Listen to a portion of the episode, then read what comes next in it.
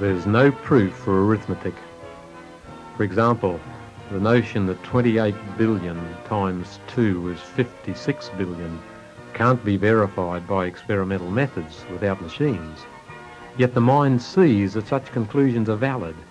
Axioms are those rules that we recognise as true, though they can't be proved. Not only in arithmetic, but in every area of life we have such axioms. For example, beauty is better than ugliness, truth than falsehood. We know these things. We can't prove them. How can you prove you aren't dreaming right at this moment? Don't be surprised, therefore, if the deepest truths of existence are known intuitively rather than proved. This is Des Ford of Good News Unlimited.